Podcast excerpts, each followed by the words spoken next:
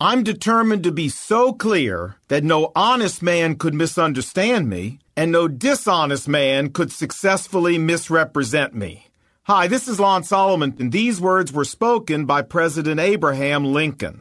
You know, Jesus Christ could have said this very same thing. When he was here on earth, he was crystal clear about how people can get eternal life and spend eternity in heaven. So clear, in fact, that no honest person can possibly misunderstand him. Jesus said, I am the way, the truth, and the life. No one gets into heaven except through me. Not a sermon, just a thought.